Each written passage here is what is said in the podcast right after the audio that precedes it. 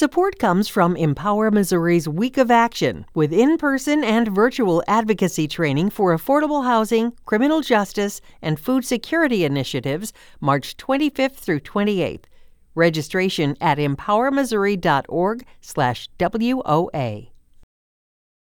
This is the Politically Speaking Hour on St. Louis on the Air. From St. Louis Public Radio, I'm Jason Rosenbaum. Later in the hour, we'll talk with leaders of a ballot item to legalize abortion in Missouri. And while they'll have a tight time frame to gather more than 171,000 signatures by May, we'll also discuss the inadequacies of civic education in Missouri and around the country with St. Louis on the Air host Elaine Cha. But first, Missourians will participate in a much different type of election to choose presidential delegates this year. That's because a couple of years ago, the Missouri General Assembly ditched the state-run presidential primary and instead are entrusting the process to divvy up delegates to national conventions to the Missouri Republican and Democratic parties. This is one instance where Missouri Republicans and Democrats are united in their irritation. They would much rather have local election officials help conduct primaries, but efforts to bring the state-run primaries faltered in 2023. And Missouri's political parties are trying to inform the public about what's to come in the March contests. Joining us now from Kansas City is Matthew Patterson, the executive director of the Missouri Democratic Party. And joining us in studio is Chris Grahn-Howard, a longtime Republican activist from St. Louis County who helped design the GOP caucus that will take place on March 2nd.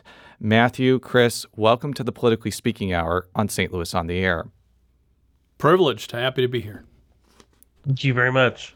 One of the key takeaways we've gotten from listeners is they are not happy that the parties are responsible for running the presidential delegate selection process, as opposed to local election officials like county clerks or, the St. Louis County Board of Elections.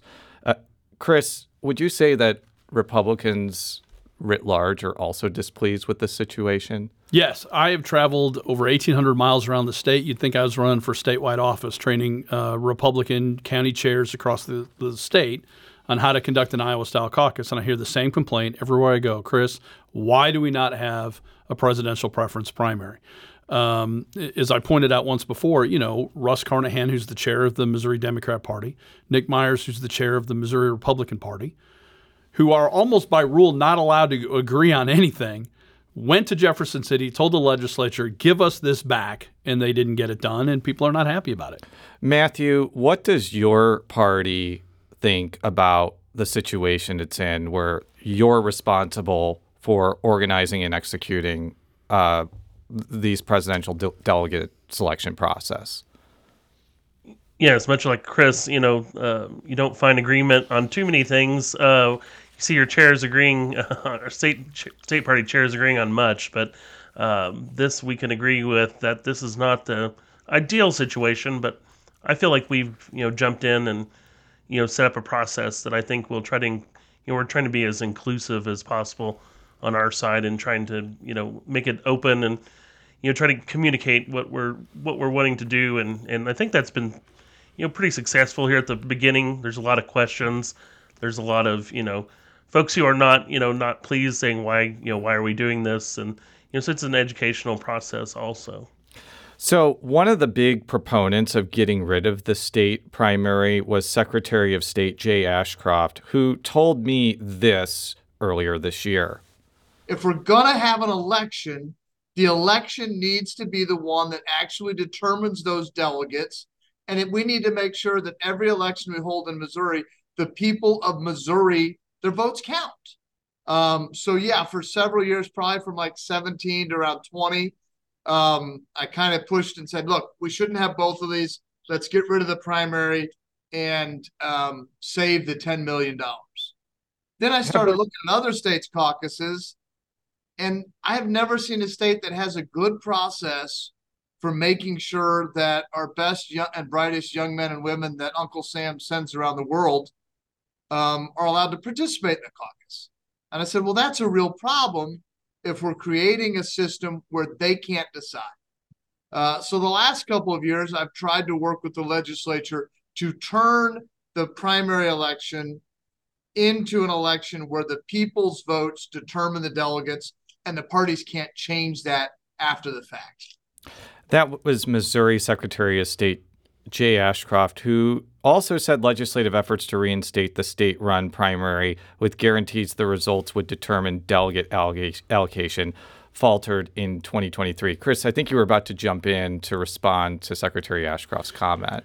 Yeah, so listen, it pains me to do this, but his statement is problematic on a couple fronts. And as you and I talked privately, legislators of both parties sometimes tend to forget that if it's not in statute, that there's other ways to do it. If it's not in statute, it doesn't exist to them. And so that's the hole that Jay has put himself in here. The Democrat, Republican, Libertarian, Green Party, they are private entities by law, and they can create the rules to determine how their delegates are allocated. And please remember, for the Republicans, I don't know what the number is for the Democrats, but the race for president is 270. You get 270 delegates. So it's not about votes, it's about delegates, right? So in 2016, the Missouri Republican Party changed their rules to provide guidance on how our national delegates should be allocated based upon the outcome of the presidential preference primary. And I know that because I helped write those rules.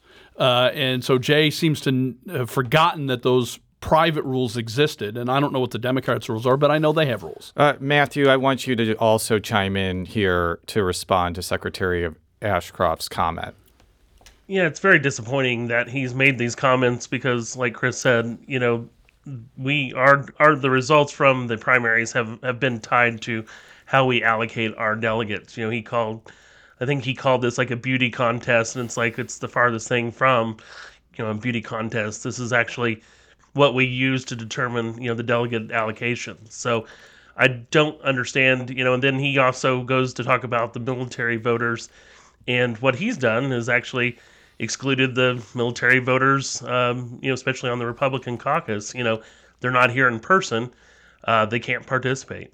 So let's walk through how these contests are going to work. And let's start with the Democratic side, because I think it's a lot more straightforward. Matthew, from the outside looking in, it seems that the process is very similar to a primary. Tell us how Missouri Democrats or anybody who is eligible to participate in this can get involved. Sure. Yeah, we've kind of taken a two-prong approach to this. The first part of it is you can request a ballot. You can go to MissouriDems.org, and you can request a ballot be mailed to you between now and March the 12th. And then as long as you get that back to us by March 23rd at 10 o'clock, if you get that mailed back to us, that will go, you know, that will count for your ballot. You do not have to be a registered Democrat. You can be an unaffiliated voter. You can be a Democrat affiliated voter, and you'll be allowed to, you know, vote into our primary. And then on March 23rd, we have an in-person. What we're looking to do is have an in-person event in each county. Jackson County and St. Louis County, St. Louis City will have multiple places just because there's larger population there for people to, you know, come in and to vote the ballot that way too. If they have not requested or if they didn't get their ballot mailed in time, that'll be an opportunity for them to drop those ballots off or to, you know, vote in person. And, you know, in terms of, you know, we felt like that was the best way to get, you know, as many people involved as possible.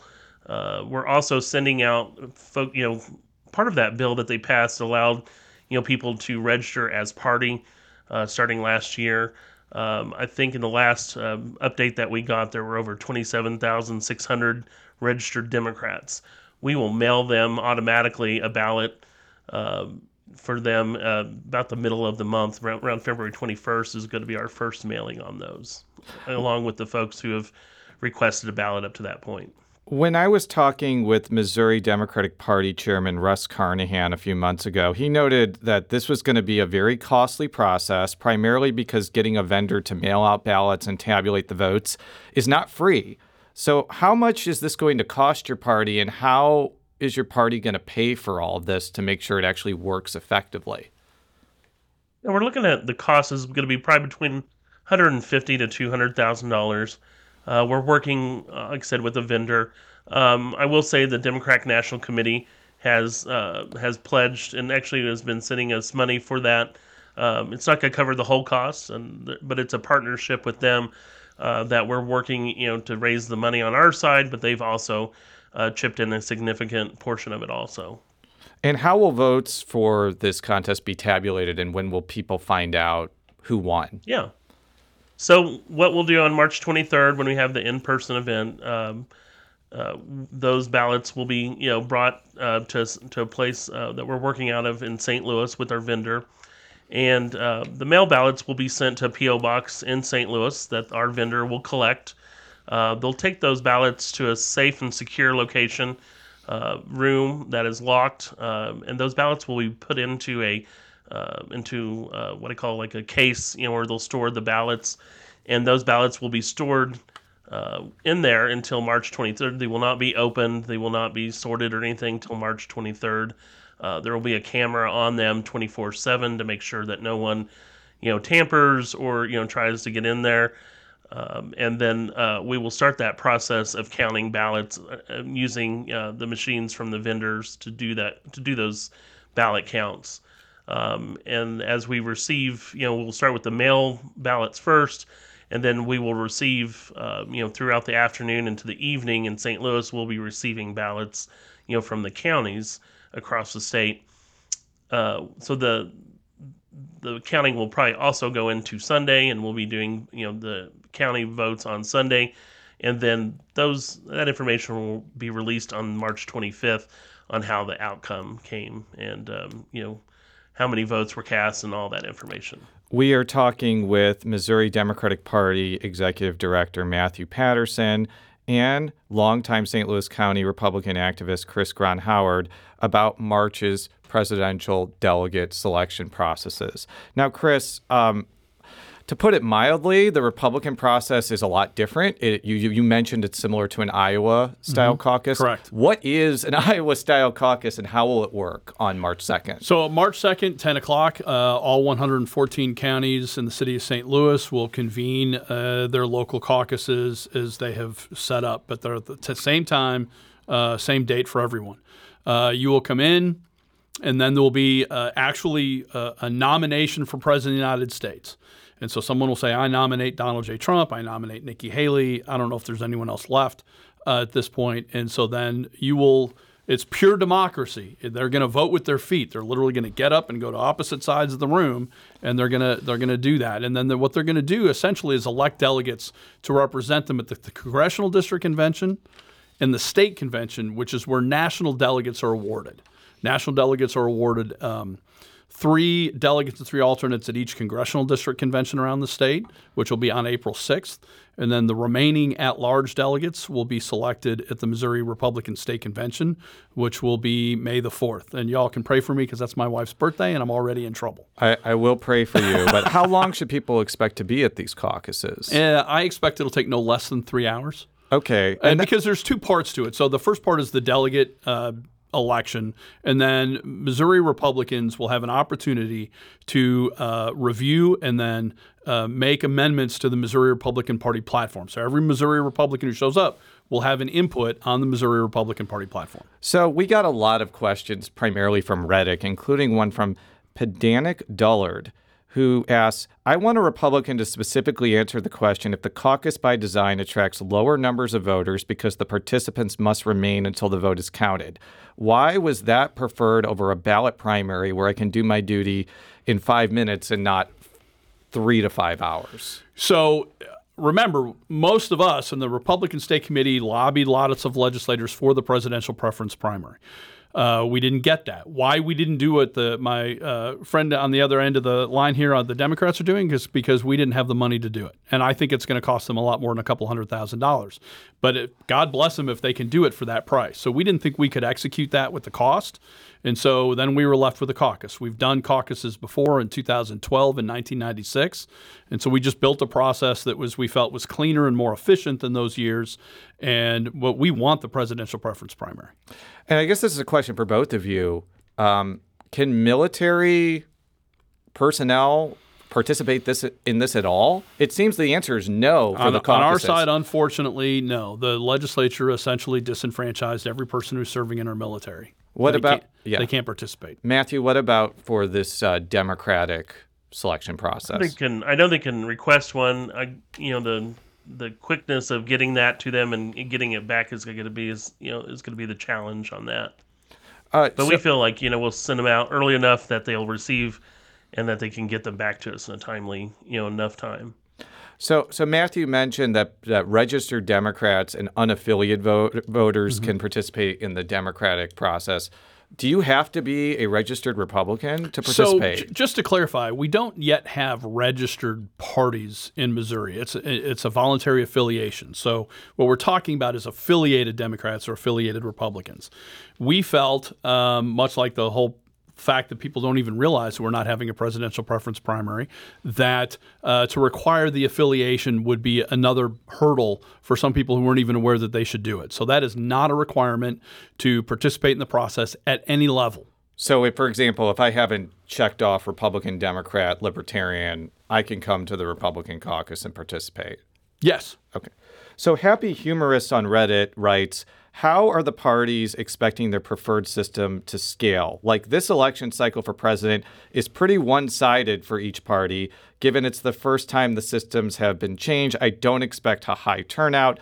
But in 2028, when turnout might be much higher, will their preferred systems be able to handle it? And I think that is basically saying the elephant in the room. Right now, President Joe Biden is expected to be the Democratic nominee. Donald Trump is expected to be the Republican nominee, but could this be sustainable when there's open races for both in 2028? I'll start with you, Matthew. I do not believe it is sustainable just because, you're going to see a level of enthusiasm much higher for both sides and greater turnout, and I don't think that's something that we want to see. I think that's exactly why we need the return to the state-run presidential primary. Chris, do you think that in 2028, when it's going to be an open race for president on both sides, that if the legislature doesn't go back to a state-run primary, there's going to be some real logistical problems? Absolutely. I agree with what Matthew said. Listen, we want a presidential preference primary. Listen, I was the chief architect for the system. I'm proud of it. I hope we never have to use it again.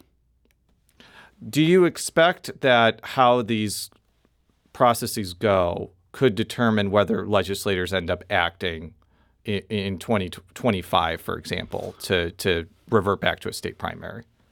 So for the Republicans, I can tell you that a lot of legislators have felt uncomfortable as they've attended some of these trainings, and I have pointed out what I consider a failure of the legislature. And so I think a lot of people who voted to eliminate the presidential preference primary, if they knew what they knew now, they would have voted different, and I think they will vote to reinstate it. Matthew, do you think that whatever happens in the next few weeks with the Democratic and Republican presidential selection process could be determinative about whether the legislature goes back to a state-run primary where local election officials are in charge of organizing it? No, I don't know if it's about what happens, whether it's with our presidential primary or with the Republican caucus. But I think there's just the expectation that these events would be state-run, that these elections would be state-run. And I think they're just the folks being, have finally realized that this is happening and that they're seeing this. I think just the outcry from Democrats and Republicans and unaffiliated voters that legislators will do the right thing and restore the funding. I think that's something that that hopefully they see that's one of the first things they should do in 2025. I don't know if it is or not, but I would hopefully that, because of public outcry, and I hope there's nothing that happens that, makes, that, something bad happens in terms on the Republican side or on the Democrat side that, looks like a disaster or whatever or whatnot. But I would just hope the outcry from voters is enough to make that change. Matthew Patterson is the executive director of the Missouri Democratic Party, and Chris Grahn-Howard is a longtime Republican Party activist from St. Louis County. Chris, Matthew, thank you for joining us. Thank you for having me. Yes, thank you, Jason. Appreciate it. Coming up next, we'll talk with leaders of an effort to make abortion legal in Missouri. This is the Politically Speaking Hour on St. Louis on the Air.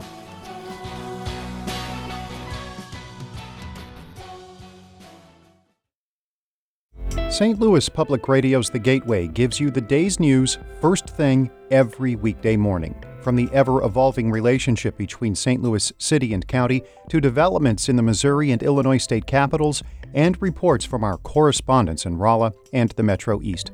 We put it all in a roughly 10-minute package with clarity and context. Download The Gateway wherever you get podcasts.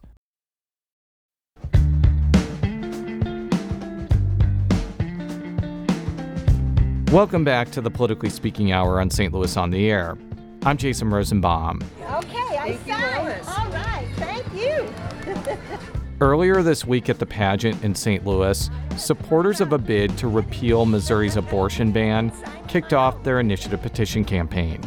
They're seeking to place an amendment in the state's constitution that would allow the procedure up to what's known as fetal viability. That's defined in the amendment as the point in a pregnancy where healthcare professionals determine there's a significant likelihood a fetus would survive outside of the womb without extraordinary medical measures. Backers of Missourians for Constitutional Freedoms Amendment need tens of thousands of signatures by early May for their measure to go before voters later this year. But they've expressed cautious optimism thanks to people like Enola Proctor, who signed on to the petition at this past Tuesday's event. It would return health care to women and their doctors where it fundamentally belongs. But in addition to convincing a diverse cross-section of the state to sign on to the measure, backers of Missourians for Constitutional Freedoms plan will also have to deal with organized opposition. Joining me in studio today is Mallory Schwartz with Missourians for Constitutional Freedom. Mallory is also the executive director of Abortion Action Missouri. Mallory, welcome. Thanks so much for having me. So this amendment would place into the Missouri Constitution language allowing abortion up to what's known as fetal viability. Can you kind of explain what that means?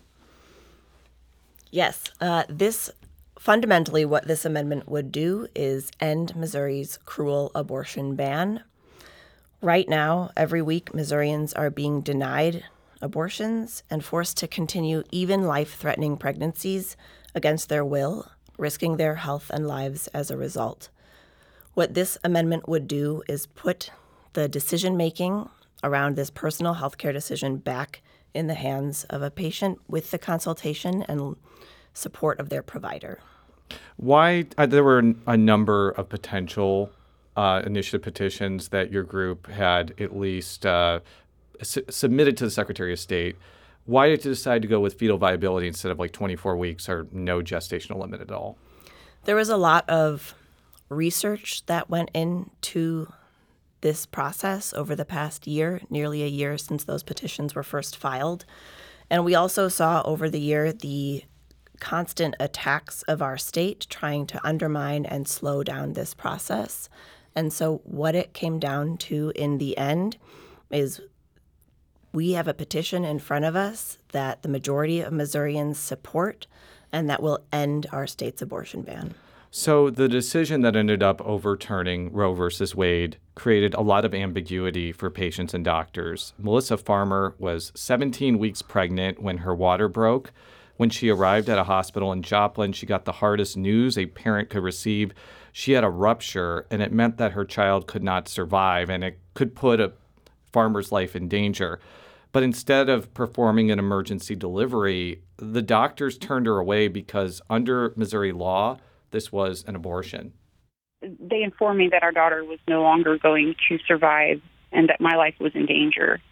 And normally, they would be able to intervene. But because Missouri law was not clear, they recommended that I leave the state to get care. That was Melissa Farmer, who spoke to St. Louis on the Air last year. Farmer did eventually get an abortion, but she had to go to Illinois. And the reason I'm bringing this up is I want to get a sense of how this amendment would affect people like Farmer. Yeah, Melissa is sadly one example of many Missourians who are facing similar challenges and fearing for their own health and lives. Right now, pregnant Missourians have no options. Even people like Melissa with planned and wanted pregnancies are scared to be pregnant because they know if they face an unexpected complication, there are no options available to them in their own communities with providers that they trust. Their only option, as Melissa faces, is to flee their state. This amendment will ensure that patients facing the most dire circumstances can feel safe, knowing that their provider has the discretion and ability to provide the care that they need. So just to be clear, though, if this ends up passing, it wouldn't make the abortion ban vanish immediately. There would have to be, like, lawsuits to bring it down, as well as a lot of other abortion restrictions. Is that a fair assessment? Because this is a change to Missouri's constitution, what it would do is make a slew of existing restrictions and regulations and attacks on abortion unconstitutional. There would be legal action required, but it changes the very basis for the laws that exist today. So, Mallory, Missourians for Constitutional Freedom, the campaign has raised nearly $3 million in just large donations of $5,000 or more in just a few weeks. And it's also attracted thousands of volunteer petition gatherers. What do you think this means for the future, immediate future especially, of your campaign? What it means for the immediate future is that there are people across our state who already have committed to taking action and are actively mobilizing into this campaign. As you mentioned, the campaign has raised more than $3 million in just 2 weeks. There are more than 5,000, probably 6 today, who have signed up to collect signatures and take action. We have a limited time to do that, but we have the people and resources needed to make it possible. I'm glad you mentioned volunteers, because also in the studio today is Lisa Williams, a longtime volunteer, an organizing fellow with Abortion Action Missouri, and she's one of thousands of Missourians who signed up to gather signatures. Lisa, welcome to the Politically Speaking Hour on St. Louis on the Air. Thank you, Jason. What prompted you to get involved in this campaign? Well, when the Dobbs decision overturned Roe v. Wade, I was so angry. And I knew that I needed to do something to channel that anger. And so I started volunteering with Abortion Action because I believed that that was the best way that we were going to get the law changed. Have you ever gathered signatures for anything before? Yes, I have. In fact, I've been gathering signatures for about 12 years now. First campaign I worked on was in 2012, and I've worked on a number of them since then. I think this is a lot different from other initiative petitions we've seen, because a lot of those campaigns usually involve people who are paid, but the fact that there are so many volunteers for this has really caught a lot of people. I wouldn't say it's caught a lot of people off guard, but it's certainly gotten a lot of people's attention. What do you think that means, that there are so many people willing to get signatures for this? Well, yes, the response has been kind of overwhelming, really. I believe that in 2018, when they had the referendum to fight the right to work, there were thousands of volunteers who volunteered at that time to collect signatures and set a record for it. But in just the first couple weeks, we have already surpassed that record. And so I believe that the reason is because Missourians don't agree with this ban, and they want to take the matter into their own hands because the politicians have not listened to their will, and so they are taking it into their own hands to make it into law. So how intensive is the training to gather these signatures, especially if they're first-time people? Like, there is probably a lot of education that has to go to people that are asking for these signatures. Is that a fair assessment? Right. Well, I mean, it's a legal process, so we want to make sure that every signature that we get counts, so we want to make sure that it's valid. And to do that, we do have to train the volunteers to understand the process and make sure that they are collecting to get valid signatures. And Mallory, for people that have never signed an initiative petition before, what does somebody have to actually put on a petition for their signature to be valid? Yes, great question. To sign a petition in Missouri, you must be a registered Missouri voter. And it's great for people to go check now and know what congressional district you're in and what county you live in, because that's examples of the information that are on each petition page. You will sign your name. You will share your address. That address must match your registered voter file address. And then the volunteers collecting will help you do the rest of it. Now, oftentimes when reporters like myself talk about ballot initiatives like this, we say you need more than 171,000 signatures. But it's a lot more complex than that. You have to actually get a certain amount of signatures in 6 of the 8 congressional districts. Explain what that process is and how it affects your ability to get on the ballot. Yeah, so in order to get on the ballot for a constitutional change to the amendment, the number of signatures collected must be 8% of the voters in the last gubernatorial election and must be collected in 6 of 8 congressional districts. So that math can break down in a couple of different ways, but the final number, you are correct. It's over 172,000 signatures, and we have until May 5th to get it done. Now, because it's 6 of 8, and you can't just get all of your signatures in heavily Democratic congressional districts, your campaign is going to go into some places with people that vote for Republican candidates, and maybe Republican candidates that voted for this abortion ban. How does that make your effort to get the amount of signatures you need in the geographic reach that you need to get in a really short time frame? You know, I think the outpouring of support that we've seen has come from all corners of the state, and there is room in this campaign for every Missourian, no matter where they live. We had hundreds of people show up this past week on the Tuesday kickoff events in Springfield, in Columbia, in St. Joseph, as well as the urban centers of Kansas City and St. Louis. There is support for this that is nonpartisan, that is across people of every background and faith background and belief system, and there is room in this campaign for all of them. We are talking with Mallory Schwartz and Lisa Williams, who are trying to get Missourians for Constitutional Freedoms ballot initiative on the 2024 ballot. Now, Lisa, I actually met you at the pageant, and what was kind of the reaction of people that came up to you and I assume wanted to sign the petition? I don't think that they would be going to the pageant if they weren't interested in doing it. Right, yeah. They were there to be among the first in the state to sign, and people were so excited. I was just, like I said, kind of overwhelmed by the response that we got, and the energy that was in the room that evening was amazing. Do you kind of have a sense of, like, if there's going to be other events, and this could be a question for both of you, that people could come and sign similarly to what happened earlier this week? Yeah, for folks who want to get involved and come and sign their petition or sign up to be signature gatherers, the best way to find that information is at moconstitutionalfreedom.org on our events page. You can see all upcoming events. I will say right now, there are more than a dozen trainings set for the next 10 days, and they are all full, which I think shows the volume of response. But folks can sign up and take the pledge on the page to be the first to hear about the next posted trainings. And could people expect to see signature gatherers in, like, grocery stores or in front of libraries or in front of Busch Stadium? Like, if they can't make an event, would there be expectation that they'll just see them around in public? Absolutely. There have been teams out across the state all week long. So if you see someone in the parking lot of your Walmart or in front of your local library, stop and engage with them, and they will help you sign.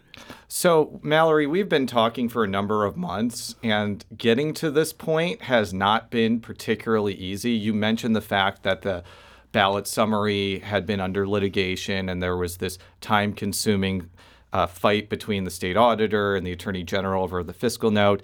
One of the other complications was there was another initiative that made more modest alterations to Missouri's abortion ban. But on Thursday, Jamie Corley, the executive director of the Missouri Women and Family Research Fund, said she was suspending the campaign for the measure that would have legalized abortion up to 12 weeks of pregnancy and created a slew of exceptions to the ban.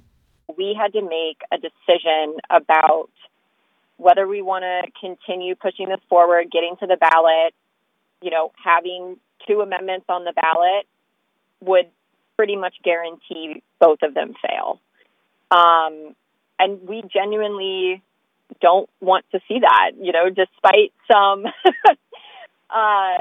you know, people claiming I'm, you know, a Republican plant or an anti-abortion plant. That has never been our intention. So that's why we're pulling the amendment.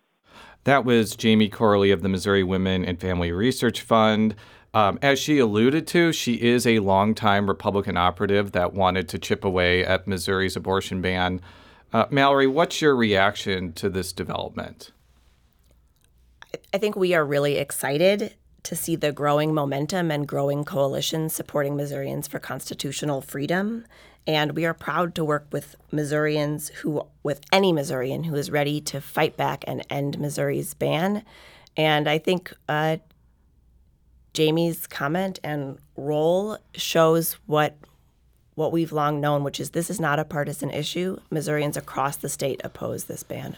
And I imagine that there is a sense of relief that there's not a competing initiative, because not only could voters be confused when they're getting signatures, but and this is a little in the weeds, but it's really important for your initiative. If both made the ballot, it could have created a lot of complications, because if there's two ballot initiatives of the same subject, the one with more votes wins.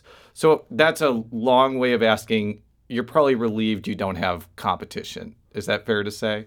Yeah, I'm really excited to see people come together to support this one effort. And it's hard enough work to get one measure on the ballot, and it's going to take all of us in that one tent. There is current opposition to what you're trying to do. Not only are there a number of people that oppose abortion rights who are telling people, you know, vote this down. Missouri Right to Life actually has a tip line in their Decline to Sign campaign. And so I want to make a caveat that Missouri Right to Life has the right to free speech as much as anybody else. But is there any thought process about this particular strategy as you all are gathering signatures? You know, the beauty of the initiative petition process is that it's a very clear example of our democracy. Missourians go out and they talk to their neighbors and ask for support just to have the opportunity to vote on this policy. The Coalition for Life effort is undermining our democracy, and the fact that they are collecting these tips and urging neighbors to call on their neighbors, call out their neighbors, shows that they know that the majority of Missourians are not on their side, and that this is a tactic they're left to resort to. And if those complications weren't enough, the other curvature of this entire debate is that between now and May, it's possible lawmakers will try to place something on the ballot that makes the Constitution more difficult to amend. And some Republicans, like State Senator Rick Bratton of Harrisonville, who happens to be the chairman of the Missouri Freedom Caucus, have not been subtle about wanting to use initiative petition reform, which is what proponents call what I just mentioned, to block any abortion legalization measure. We played nice. We did that, and all we did was get knives in our backs the entire session. You know, and so you know, at this point where there's so much at stake, gloves are off, and we're willing to do whatever it takes to protect life and to ensure that our Constitution is protected. That's what we swear an oath to protect and defend. That was Rick Bratton, a Republican from Harrisonville, talking about how he wants to use what he calls initiative petition reform to try and stymie any effort to legalize abortion in the state. Mallory, how big of a threat are proposals like these to what you're trying to do later in the year? Politicians in Jefferson City have been obsessed with dismantling majority rule and the initiative petition process for years now, way before we even had this opportunity in front of us to use the initiative petition process to end the abortion ban. They are talking about it in the context of abortion, but we know their real intent is to take away the power from Missourians. Is there any preference from your coalition about whether this goes on the ballot in August or November? For reference, that's Governor Mike Parson's decision, and you got to get enough signatures for that decision to even happen. But the reason why that question is important is it's very possible that lawmakers may put the initiative petition changes in August as a way to try and make the threshold larger for abortion legalization in November. I can't pretend to know what is in Mike Parsons' head or what he will do, so I won't try. I think right now we are focused on the 87 days we have left in order to get the signatures we need to get this on the ballot. I'm going to ask both of you one final question. I'll start with Mallory. What do you think is at stake over the next 87 days?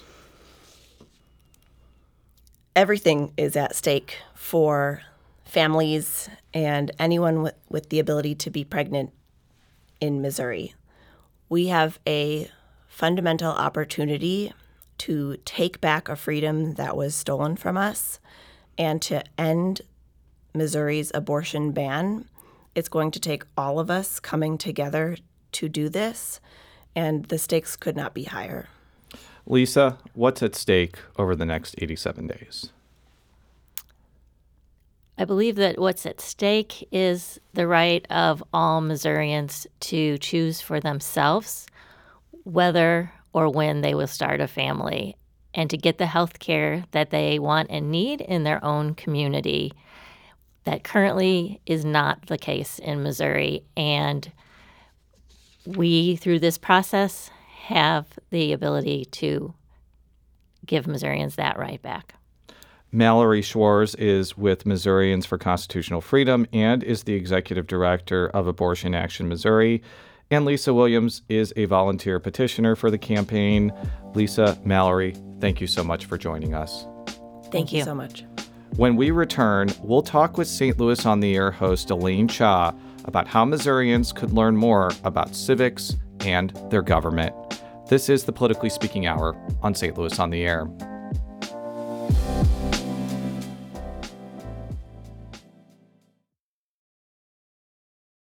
Welcome back to the Politically Speaking Hour on St. Louis on the Air. I'm Jason Rosenbaum. We've spent a good chunk of this show breaking down complex systems to allocate presidential delegates and to get a proposed constitutional amendment on Missouri's ballots. And these types of things can be so complicated that even people who may be well-versed about politics and government may be truly befuddled. But it's not just political junkies who need a refresher on the realities of civic life. St. Louis on the Air host Elaine Cha went into depth this week about how the way young people and minority communities learn about local, state, and federal governance. And the bottom line is it's severely lacking. Elaine is in studio to continue this vital conversation. Elaine, welcome to the Politically Speaking Hour on St. Louis on the Air. Hello, Jason. The tables have turned, haven't they? They have indeed. What drew you to foster conversations about civic life? Well, part of it is that it's not something that I've heard a lot about on the airwaves generally. There are podcasts certainly that are out there that come out of public media organizations that are looking at civics, but it just did not feel like we were talking about it that much. And as someone who did not grow up in the States, we did a reel together. We did. It's going to win. It's going to win an Academy Award. It most certainly will. But the part of that is joking around about being Canadian. But I did not grow up going to school K-8 in the United States. So part of it is my own curiosity about the way that teaching of government and civics is done in schools. And I think that one of the things you really talked about yesterday was this tension between rote instruction, where people learn about civics through facts and memorizing them, and kind of immersive learning, where they learn by, you know, writing to congressmen or going to a governmental facility. Mm-hmm. Is one better than the other? It seems like they have their ups and downs. Right. Well, I don't know so much that the folks that I was talking with yesterday, they're educators who also work with teachers. And I'm not sure that we can say that one is better than the other. I think that the one, information, facts, history, that does not work as well if it is not put hand in hand with something that students in particular, they may not be old enough to vote, but they're certainly old enough to be engaged in civics. And so the two working together, that just makes more sense.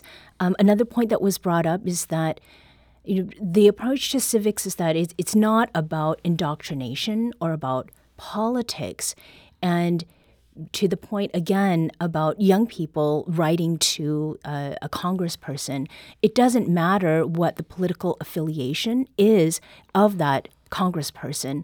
They are still in a position where they need to listen to constituents and young people who cannot vote, and like people who are part of immigrant populations who are not able to vote because they're not citizens. They're still part of the constituency. So earlier this week, I put out a prompt on my Facebook page asking people how they learned about government and civics. And frankly, the response was overwhelming, mm-hmm. nearly 121 responses. And I want to break it down in a couple of ways. There were a number of people who talked about how they learned about civics and government through school. But I thought that the more interesting ones were people that learned by working on campaigns or interning at governmental institutions. For example, Taylor Hirth wrote how she learned about civics by interning at the Capitol. I found out more about how it didn't work, how ego-driven it can be, how hard it is to get useful information through, and how inflexible people's minds are, and how imperfect our electeds can be. Mm. Kelly Schultz adds, my internship, school teaches you process, but you can't truly learn about people power and the strategy to gain power and influence people at every single step of the process until you're in the building. That seems to be an endorsement of more immersive learning about civics than the roteness. Mm-hmm. By the way, I love that word rote, but what do you think about that? Well, first of all, I think that the people that you were speaking with, it really does depend on who the audience is, the people that you're engaging with, and being able to engage on that level of internship at the Capitol and being able to be in conversations with people who are deeply involved with the political process, that there's a little bit of privilege that's attached to that. And so when it comes to how people do get a better understanding, if you are younger, you're sort of you're subject to whomever you are around. You have a little bit less agency, but once you get to a point where you can sort of seek out opportunity, so much of it is being left on the individual, and I think that does make sense. But at the same time, sort of brings up questions of.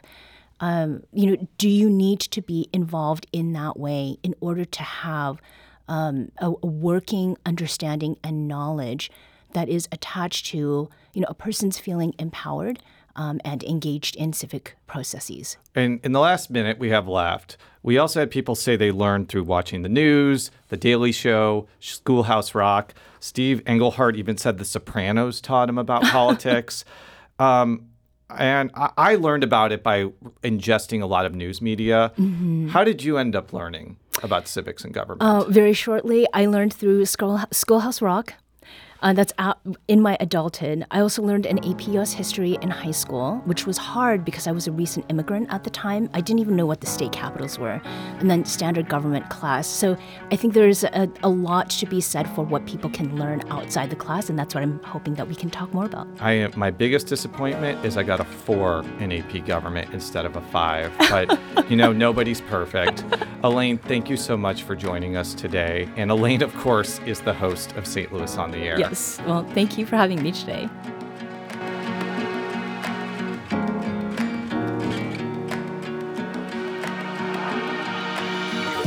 Today's episode was produced by Jason Rosenbaum.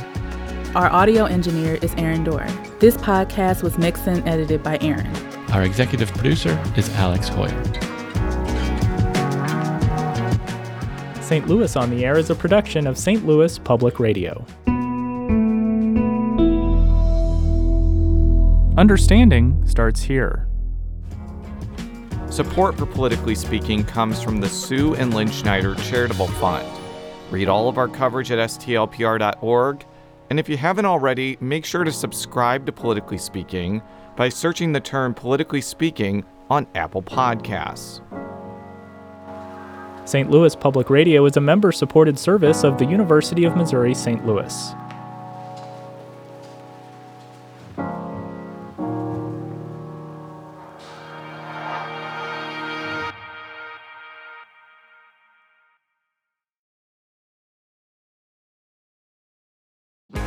If you have a smart speaker, you have access to the entire world of NPR and St. Louis Public Radio. All the latest news and all the captivating stories. Activate our voices with yours by telling your smart speaker to play St. Louis Public Radio.